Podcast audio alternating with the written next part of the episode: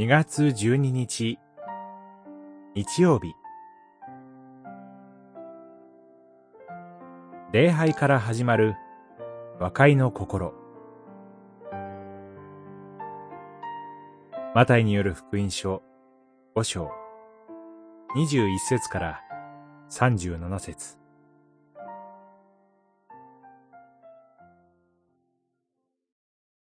その供え物を祭壇の前に置き、まず行って兄弟と仲直りをし、それから帰ってきて、供え物を捧げなさい。五章、二十四節。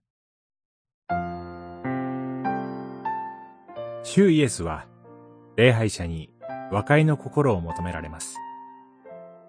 礼拝で生贄を捧げる前に、反感を覚える誰かと仲直りをするように、和解をするように、とおっしゃいます。しかし、礼拝を捧げる時になっても、まだ誰かに対して怒りを覚えていたり、誰かから反感を抱かれていることを思い起こすかもしれません。和解できてから礼拝を捧げることができたら良いのですが、なかなかそうはいかないことの方が多いのではないでしょうか。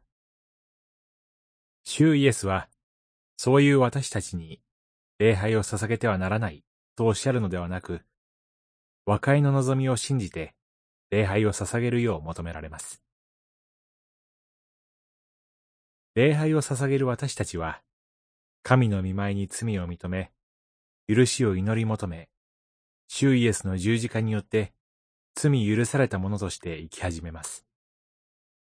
罪許された私たちは、神の許しを携えながら、人に対しても自分の罪を認め、許しを願い、和解を望み、人の罪を許すよう努めるものとされています。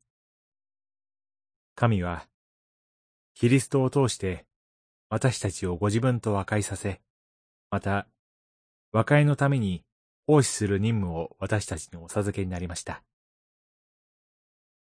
コリントの信徒への手紙2、五章十八節難しい現実もあります。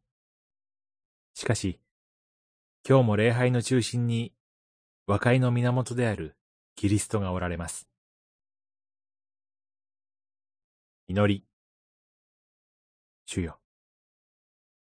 あなたの見舞いに罪を認め、あなたの許しに生き、和解の道へと導いてくださいますように。